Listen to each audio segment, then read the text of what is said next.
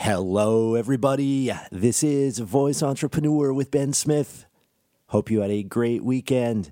So, first of all, thank you. We have had so many people come and check out Voice Entrepreneur over the last few days, over the weekend. So, thank you. Hope you're enjoying the Voice Skill, the podcast, and the Facebook community. Things are rolling. So, I really attribute that to our incredible community. So, thank you very much. All right, let's get to the topic of today. So, what I wanted to talk about, I think everyone knows I'm I'm a little bit obsessed with Fortnite right now. I think that it's a phenomenon and I don't think people realize what a big deal this is.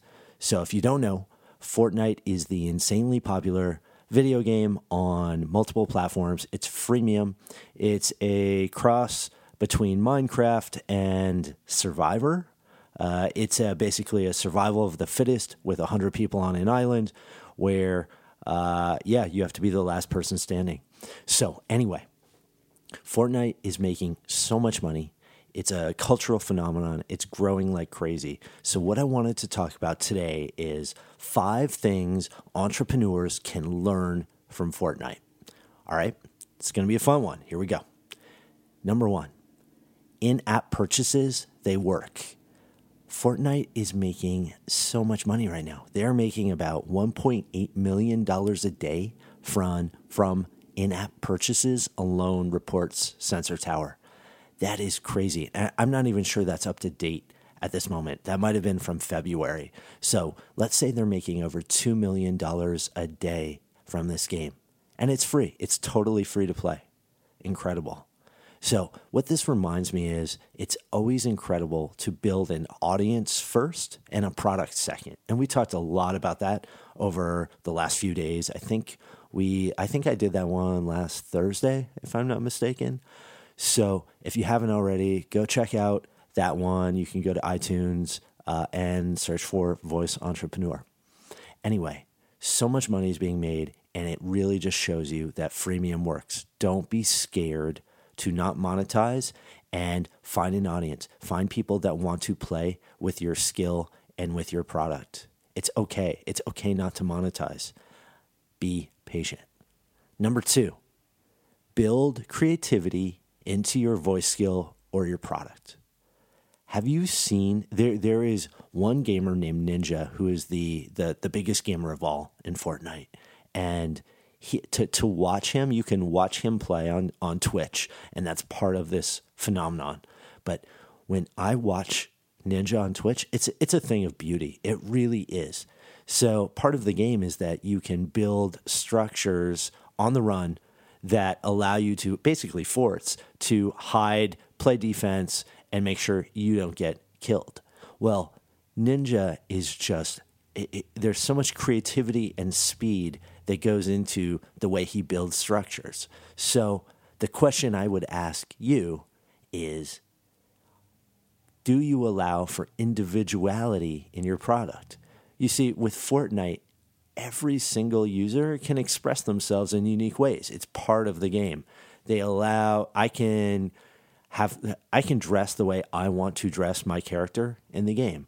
Uh, you can change various settings you the way you play the game is very very different.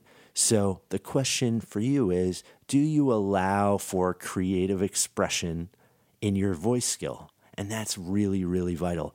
That is a necessary ingredient i believe in 2018 think about that. Number 3 it's vital that you build a platform not a function. So to me the difference between a platform and a function or a tool is the ability for users to communicate with each other. For an entire ecosystem to form around your product filled with different uses and users. I see so many entrepreneurs, especially in voice, they're, they're trying to build what I call word of the day skills, like, like Swahili word of the day. And that's fine. And it's actually a great step if you're just getting started in the way that we talk about with audience first, product second. But do you have a plan to get to platform? Can what you're building turn into a platform? Can users communicate with each other? Can an entire ecosystem form with different interests and people doing different things on your platform? That's important to plan from day one. You might not be there day one, but are you planning to get there? Number four, look for a ninja moment. So Fortnite, Fortnite was a gigantic success before the ninja moment. But when Drake teamed up with Ninja, I don't know, maybe a month ago, that's when everything just went to a completely different level with Fortnite. The game is now, it's totally mainstream. Old guys like me, I prefer, I, I tweeted this out last week and uh, a lot of people responded. A lot of people could identify. I prefer watching Ninja play Fortnite on Twitch than watch the NBA playoffs. And I'm 42 years old. I don't play video games. I haven't played video games in 20 years, but I still prefer to watch Ninja play Fortnite instead of watching LeBron James. What does that say? What does that say about this moment? And what does it say about building a platform? Generally, it takes that ninja moment for a platform to take that gigantic leap.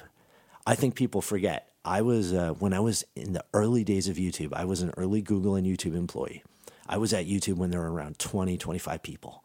And the biggest moment, the moment that really took YouTube to the next level was a clip called Lazy Sunday. And Lazy Sunday was from Saturday Night Live.